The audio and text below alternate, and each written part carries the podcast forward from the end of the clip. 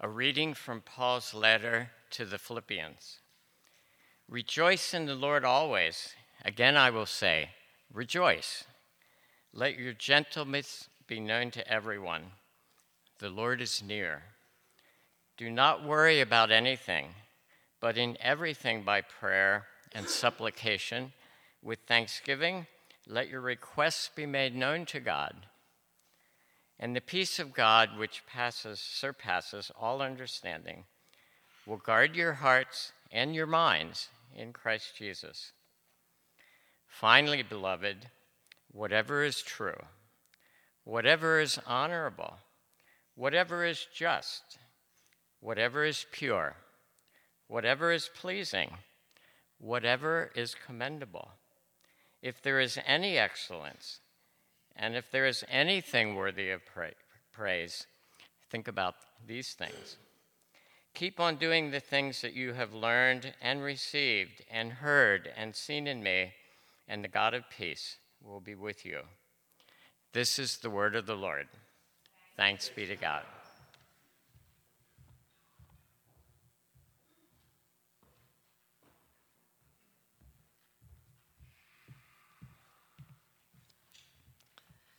Hear the gospel of our Lord Jesus Christ according to John.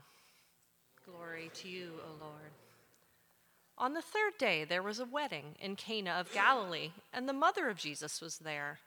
Jesus and his disciples had also been invited to the wedding. When the wine gave out, the mother of Jesus said to him, They have no wine. And Jesus said to her, Woman, what concern is that to you and me? My hour has not yet come. His mother said to the servants, do whatever he tells you. Now, standing there were six stone jars of water jars for the Jewish rites of purification, each holding 20 or 30 gallons. Jesus said to them, Fill the jars with water. And they filled them up to the brim. He said to them, Now, draw some out and take it to the chief steward. So they took it. When the steward tasted the water that had become wine and did not know where it came from, though the servants who had drawn the water knew, the steward called the bridegroom. He said to him, Everyone serves the good wine first and the inferior wine after the guests have become drunk. But you have kept the good wine until now. Jesus did this, the first of his signs in Cana of Galilee, and revealed his glory, and his disciples believed in him. This is the gospel of the Lord. Praise to you, O Christ. Let's uh, pray together. Our Father in heaven, we ask that you would be with us as we think about um, this question of joy, and that uh, as much as anything, that you would allow us to become persons and, really a community as a whole that experiences joy, that we live with it in some meaningful way across the spectrum of our lives. So, would you meet us, we ask in Jesus' name? Uh, amen. All right, so we're finishing up this series that we've been doing that we've called Questions That Linger. And we left this last question, uh, this question about joy is real joy possible? Is it even possible? Um, so, some of you may be familiar with Marie Kondo. She bears some mention, perhaps, helping us reduce our material footprint. As you go through your closets and you pick up items of clothing or some discarded thing in your basement and you ask the question, Does this spark joy? And you think, No, so I toss it. And you think, Yes, so I hold it. I'm not talking about that kind of joy. I'm all about reducing our uh, material footprint. That's probably a very good thing and a liberating thing in many ways for most of us. But I'm talking about, I want us to ask a question about the kind of joy that is described in Scripture that is assumed that we would experience it. that it's not uh, remote, it's not, it's not distant, it's near, it's present to us across life's different kinds of circumstances, some of which are happy and many of which are not or decidedly unhappy, right? Um, how do we have joy like that? Uh, I think joy in our culture gets really confused with things like happiness, for example. We'll talk about that a little bit in a few moments. Uh, we confuse joy with happiness, and so hap- uh, joy becomes something we might imagine ourselves escaping into. Or if you look at some Christians, we're pretty good at denying pain, right? We sort of stick our heads in the sand and we sort of live in this pretend universe in which all is just so wonderful and happy. Um, that's not a very biblical notion of joy, I don't think. Uh, I want, I'm curious about the kind of, jo- of joy that sticks to your life across all circumstances, the good ones and the bad ones. It's a non trivialized buoyancy in life, even in the face of loss and suffering is that kind of joy possible? Now, sometimes you may not even walk around your household or life thinking, is joy possible? But you implicitly bump into that question all the time. You bump into that question every time life gets hard. Every time joy feels out of reach, every time something happens circumstantially, which just reminds you poignantly that life is not as it ought to be, certainly not the way you want it to be. So let's think about joy, uh, particularly as Paul uh, instructs us in this text from Philippians. So, first thing to note is this joy is a practice. joy is a practice. It's a practice as much and maybe even before it is ever a feeling. Joy is a practice. And here you see that as Paul opens this part of the text, and he just tells us to do something. Like he says, rejoice in the Lord always. And again, I'll say it rejoice in the Lord always. Um, I don't think he's talking about learning that nice little children's song. I've got the joy, joy, joy, joy. Not that. What does he want us to do? How does he want us to practice joy in the midst of our lives? Um, Stephen Fowl, in his commentary on Philippians, wonderful commentary if you ever want to sort of plow through something on Philippians. He says this of joy. He says it's not so much a spontaneous emotion that is some core feeling that we associate with happiness as it is a response formed in those people like us who are learning to read the economy of God's activity in the world and who are able to act in conformity with that unfolding story of Jesus. Uh, it's a beautiful way of thinking about joy. It tells us it's a practice. It's something that we can take up across the spectrum of life circumstances. It's a practice that's available even to those who suffer because they are awake, wide awake, increasingly awake to the drama of that which God is doing in Jesus. And it's an awakeness that leads us to show up in life differently.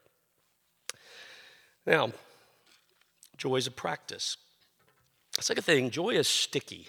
I had an experience last month. I was I, I went uh, and did an intensive retreat with a Christian counselor, spiritual director, and I did the retreat because I felt I was just commenting to Stacy one day. I said, "Hey, I think I feel kind of stuck in life. I feel emotionally stuck. I feel relationally sort of immobilized sometimes. I feel vocationally stuck, and just so on and so forth. And I don't feel joy. I just don't feel joy. And Stacy said, Well, hey, we heard about that dude that does intensives. Why don't you sort of check in on that? And so I did. I shoot an email off to this person. I said, Hey, I would like to do an intensive. We do a little follow up. We get into this situation. I actually fly out. We do this intensive together. Wonderful time. But one of the painful things about something like that is you're going to look at your life story. And you're always going to have to look at chapters and episodes and moments in your life story that aren't good. They're painful, they're hard, they're things that you'd rather stick your head in the sand and avoid. So here I am in the middle of telling this guy this one particular story and episode uh, that actually kind of escapes me at the moment what we were talking about. But he looked at me and he said, Well, how did you feel when that happened? So there we are in that feeling language moment. How did you feel, Tuck, when that happened? I said, I think I felt a little bit embarrassed. And he said, Embarrassment or shame? I said, Oh, hmm. He said, Do you know the difference between embarrassment and shame? I said, Well, why don't you tell me the difference between embarrassment and shame? And we'll see which one of those that I was feeling. And he describes it this way. He says, Look, embarrassment is episodic. It's a, it's a moment, it's funny. It's when something's happened that leaves you feeling a little off kilter, but you get over it. You move on. You move into the next moment. And maybe even you can laugh at that moment yourself. It's episodic. Shame is sticky, and it goes with you across the spectrum of your life. It doesn't go away, it sort of lingers over our lives. I think we could say something very similar about the relationship between happiness and joy. Happiness is episodic, it exists in a moment, it occurs, it happens, but it's vulnerable to the change, right? It's vulnerable to life changing circumstances. But joy, at least as the New Testament, as the scripture talks about it, I think is sticky. It moves with us through life, it moves with us across life. The American dream that has shaped our imaginations for happiness, at least in part. Pick up any version or any variety that you want. It is always built around experiences of happiness, life, liberty, and the pursuit of happiness, even.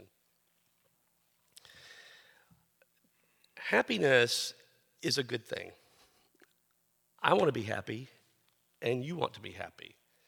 And part of that is because God's made you a human being. You have a body, you have desires, you have senses, as we were singing about earlier. You are aware of life in this world. And pleasure is a good thing, it feels good. It's exciting, it's pleasant. You are built, in some sense, for experiences of happiness.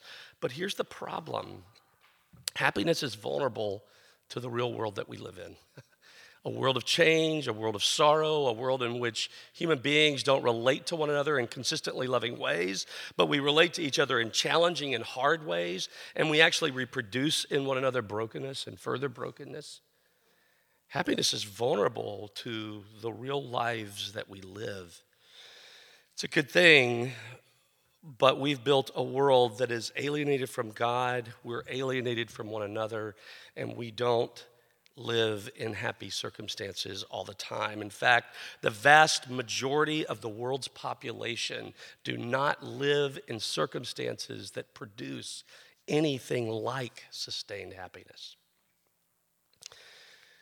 Joy is sticky, and it's sticky because joy, at least as Christians talk about it, or at least the way we ought to talk about it, is about relationship, right? Happiness isn't stable in our world, but joy, in contrast, is stable because the life that we have with God is stable. The life that we have with God through Jesus is stable. It's real, it's sustained, and it can go with you across the different circumstances of life. Joy is a gift of relationship with God who is faithfully present to us in love and who is always and evermore moving earthly life towards this place of consummation when we are with the Lord. A world of peace and goodness and truth and justice and beauty that will go on and on and on forever. We belong to that God Christian joy is rooted in this life with God. So think about your closest friendships. Just like call one of those friendships to mind. You've certainly been in friendships that have sort of fallen away in your life. And why is that? Because something has changed in you or in the other person or in your circumstances, and the friendship just didn't move with you into those new circumstances.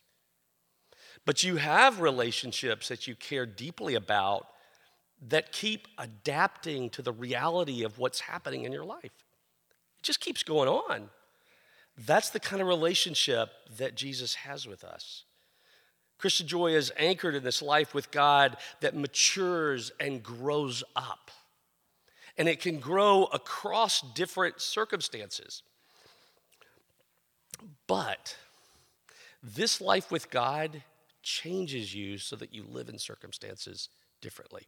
Your own circumstances and those of others. Sometimes we think of Christians as talking about the future as a way of escaping the present, right? Have you ever you've thought about that the pie in the sky notion of what it means to be a follower of Jesus, right? And that and sometimes we can think that if we think so much about the future, right, that we're of no earthly good. In other words, you don't care about the poverty that you see or the racism that you encounter. You don't care about the illiteracy. And, and sometimes we can so retreat into this Christian bubble of happiness, right, or attempted happiness that we just become really neglectful of the world that we live in, the relationships that we actually inhabit.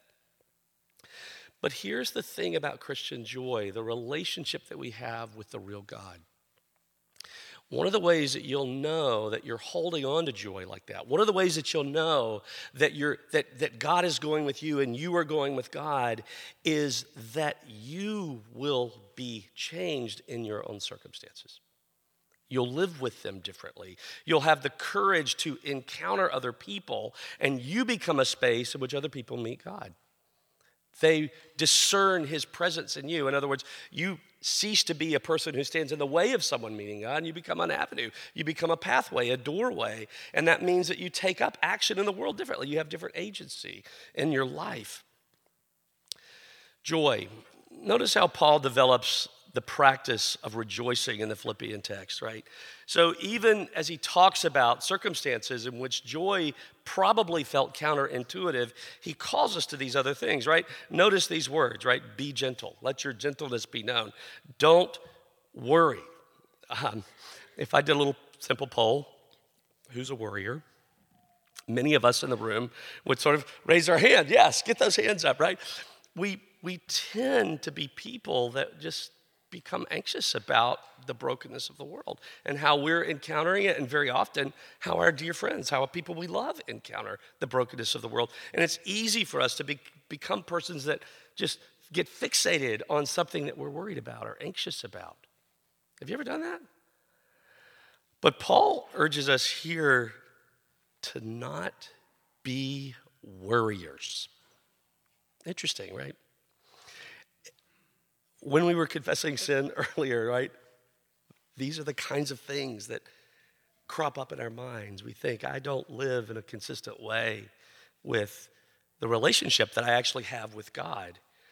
Paul is talking about circumstances that might prompt worry. Paul is talking about life in a world that prompts the opposite of gentleness. In other words, you get riled up you become feisty, you become angry, you don't live in a gentle way. He's talking about circumstances in which we are like, he, he, urges us to sort of, in this life with God, to encounter peace, but the circumstances of life aren't peaceful. All of these words are not sort of easy things to do. These are practices and experiences that only feel easy when our circumstances are happy when things are going okay, when life's happening and unfolding according to plan. But in the space of encountering the fact that, guess what? Our world is really broken. Our world is filled with sinful people. We contribute to the sin of the world ourselves. When we encounter these realities, right? I'm not gentle, not naturally. I'm not peaceful, not naturally. I'm not at ease in my mind. I may more naturally worry. Paul's assumption is that the Philippian circumstances aren't easy. Those days are gone, they don't exist. I would not have wanted to be one of the early adopters of Christianity. Because the kind of suffering that Christians then and even now in parts of our own world encountered, it's not simply a hard diagnosis about your health. It's not simply the loss of someone that you love to death. It's not simply the realities of poverty, but you were persecuted and you were tortured. Would you want to take up faith in this Jesus in that context of life? That was Paul's context of life. So, what does gentleness look like in that kind of a circumstance? What does not worrying look like when you'd rather perseverate on some matter? What does peace look like when there's no apparent experience of peace? Paul here urges the church to focus their thinking, right? Think on truthful things, honorable things, just things, pure things, pleasing and commendably excellent things, right? This long list of things that Paul calls us to sort of put our minds on, to focus on. These are some of the most over and misused words in this letter, almost certainly. Because I think it's so easy to read that and say, well, you know, Paul is saying you should really think happy thoughts. Like that's what he's talking about. He's talking about sort of if you just will engage the power of positive thinking. I've heard people say this, by the way. You've heard people say this. You've encountered people that try to live that way. Just keep on the sunny side of life. Is that what Paul is saying? I don't think so. In fact, I know not. Paul is urging followers of Jesus to live together together, not in solitude or in isolation, but together in such a way as to reinforce the economy of that which God is doing in Jesus. Remember the quote from Stephen Fowl? Joy is a practice as you and I sort of circle back to the truth of what God has done for us in the person of Jesus and the promises that God gives us in association with our life with Jesus, and the movement and activity of God as He's moving all of life toward a place of consummate joy. Paul says, live toward one another in such a way that you come back to the story of Christ over and over and over again so that the life that you live, the choices you make in everyday spaces of ordinary life, conform to the world that God is bringing. They fit the coming kingdom of God. That's really what Paul is talking about. And how do we do that? We do that in this moment when we gather together each week, sort of as this poignant moment of celebratory worship when we remember the story of the gospel. We come back to it week after week after week. And we say, as we depart from this time of worship, that we want to go into the world under the blessing of the words that we've said, the prayers that we've spoken, the relationship that we possess in our relationship with God through Jesus. We want to go into the world sort of holding on to those realities so that when I'm home this afternoon, or when I'm in a private conversation with someone, or when I'm encountering something that might provoke worry, or when I'm encountering something that's challenging in the world, I remember who God is in this world. And I don't become forgetful of Him. And I come back over and over again Paul is urging the followers to live in a way that reinforces this economy as they wait for the future of Jesus. And it's profoundly practical as we just show up in the context of worship, where you show up in one another's lives as spiritual friends, by which I mean not just someone who's a companion in life, but someone who is intentionally willing to bring that person you love back to the story of Christ over and over again. And yes, it includes moments of private and personal prayer, but it includes largely our life together as we reinforce the truthfulness of who God is and what He's done. The whole point is hearts and minds guarded in this relationship with Christ so that we live toward each other, remembering this story over and over again. What's the core part of any human relationship? Communication. You talk to people you love. You engage with people you love. You inquire about people that you love. You enter the back and forth nature of communication between those that you love and with those that you love. And here Paul urges the same thing for the church talk to God, pray. Make your requests known to Him. Engage God in conversation, in communication with Him. I'm pretty sure that the prayers that were prayed did not erase the suffering that they were encountering in the moment. And we know that Paul, for example, would become a martyr in the faith. But these prayers anchored their life in communion with God in such a way that they could possess courage and boldness and certainty and joy in the midst of life circumstances.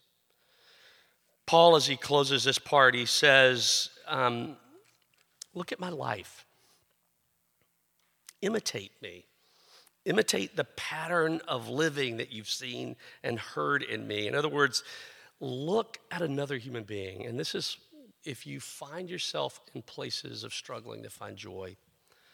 One of the things that you might do is just try to get near people that seem to be practicing it well. I'm not talking about people that feel naive to you or un, you know, or that feel like they live lives of denial, but rather identify with, find, get near the stories of other people in this church community or other parts of the world who exemplify real joy. Get near their stories because our stories belong to one another. We live for the sake of the other the community of the saints that demonstrates something joyful. One last thing as we finish up. The gospel reading takes us into a moment that's really happy, right? this beautiful story of the wedding of Cana, which is also a very strange story of the wedding at Cana. Most of us have not been at parties where the great wine comes out last, perhaps, or wine is automatically replenished in some way. But here we have this interesting miracle of Jesus uh, in this wedding feast at Cana. And it gestures beyond the wine that is tasted toward the reality of the winemaker, Jesus himself. So here we are at this wedding. You've read this story and you've perhaps been perplexed by it as I am. Mary seems to be a little bit in that Jewish mother role. Not Laurel, I'm sorry, but I'm not sure you got the, the tone right this morning. I, I don't know. I had it more like, they have no more wine. Jesus, do something. I don't know. So it's a, it's a weird story, right? You hear Mary, you observe and listen to Jesus, who gives us his own enigmatic, strange comments. What does this have to do with me? you know, and you just kind of keep going. It's like so weird. What is going on in this particular moment with Jesus? And then Mary seems to get that something's going to happen because she tells her, just do what he says, right? And, and then Jesus does it. Like he calls the servants to bring these water pots and fill them up to the brim. And they're a particular kind of water pot, right? They're the water pots that are associated with the Jewish law. In other words, the religious practices of purification, of washing your hands and things like that. And Jesus takes that water that's put in those giant pots and he makes it wine. And then John wants us to know that it was absolutely the most amazing wine. In other words, the best has been saved for last. Um, and there's so many strange things about this moment. What is the point? And how does it help us connect with joy? I think this is a miracle of excess. it is a miracle that gives us a little bit of, of a clue as to how much God loves us and how much He wants to fill our sad world with beautiful, good things. And that's why Jesus has shown up. That's why he's present. He's delivering the world out of its sorrow toward a place of consummate blessing and wholeness and shalom, right? Peace, justice, goodness, love, truth, all of those things replete in that particular world. That's why Jesus has shown up. It's a kingdom of excess. And this feast really marks this tremendous shift in our awareness of the economy of God, of that which He is doing in the person of Jesus, as He deploys these common Jewish legal water pots as the avenue by which He will bring good wine to this party. The economy of God's promised kingdom turns our expectations of God for ourselves and our personal story or the stories of people that we love, of our sense of neediness in the world. It turns our world upside down. It turns the way we think about God and His presence to us upside down. Why? Because He's not far off, He's near, He's close up. He's here, active in our world, moving the promise of His kingdom forward. And guess what? You're part of that. You're brought into that story. Later on in John, Jesus will remind the disciples that in this world, as long as you and I live here, you're going to have troubles. I don't like that statement, but it's a real statement. It's an honest statement. In this world, you will have trouble, but take heart because I've overcome the world. So think about your troubles for a moment. Troubles are anything that's disruptive of life. Anything that's disruptive of continual experiences of happiness, perhaps we could say. Anything that's disruptive and reminds you that this world is not as it ought to be. Those are troubles. For some of you, it's a hard diagnosis physically uh, some sickness that you carry in your body. For some of us, it, it could be that we're just getting older. For some, it could be a broken relationship that doesn't work right. For some, it, we could just keep going on and on. It could be an experience of racism. It could be an awareness that our world is a place of systemic racism, not just personal hate between groups of people, but actually there are practices embedded in our world that are deeply broken, in our economy how do you experience troubles? What reveals them to you? Jesus says in the world you're going to have troubles.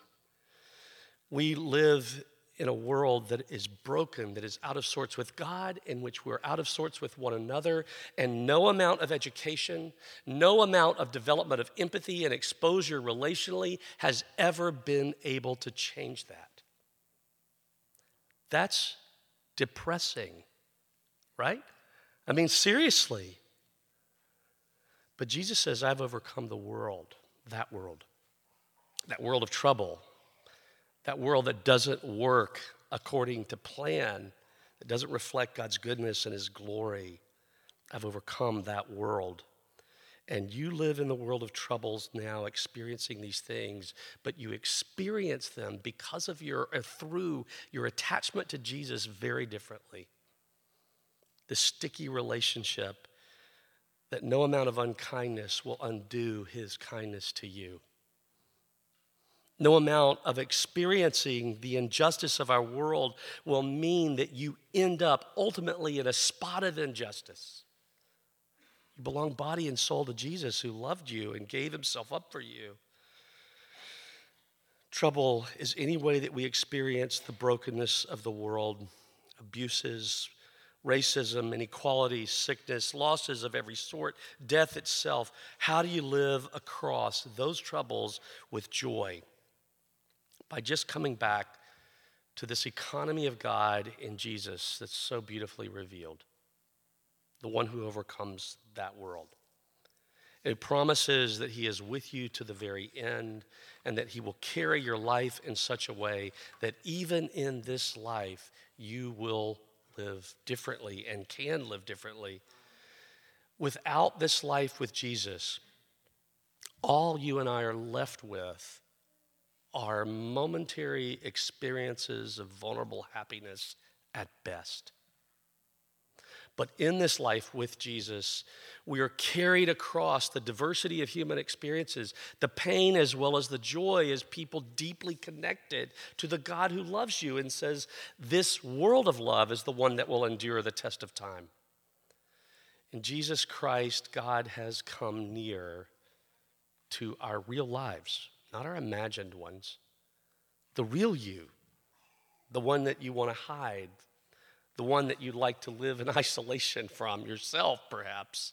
Jesus has come near us into our world to carry us into a world of goodness that will endure forever. So, the kind of joy that we speak of this morning and we're called to take up in our practice is the joy simply of waking up to the reality of life with God in Christ over and over again, remembering that He's the God who loves you and who carries you as His burden, as the psalmist articulates it. He's with you to the very end. Knowledge of that will hold you in your moment differently as you live as a child of God in this world of trouble, as a space in which other people hear the story of who Jesus is and his love for them. Let's pray together. Our Father in heaven, We, we walk through this world and we struggle and we fall flat on our faces over and over again. But you're the God who loves us and who looks on our lives, even in our deepest spaces of sorrow, and you say, I get you and I understand you and I love you. Help us to remember those words because they're the hardest words for us to hold on to. Would you lift us and raise us into the beauty of our life with Christ so that we would be individuals in a community of joy, we ask in His name.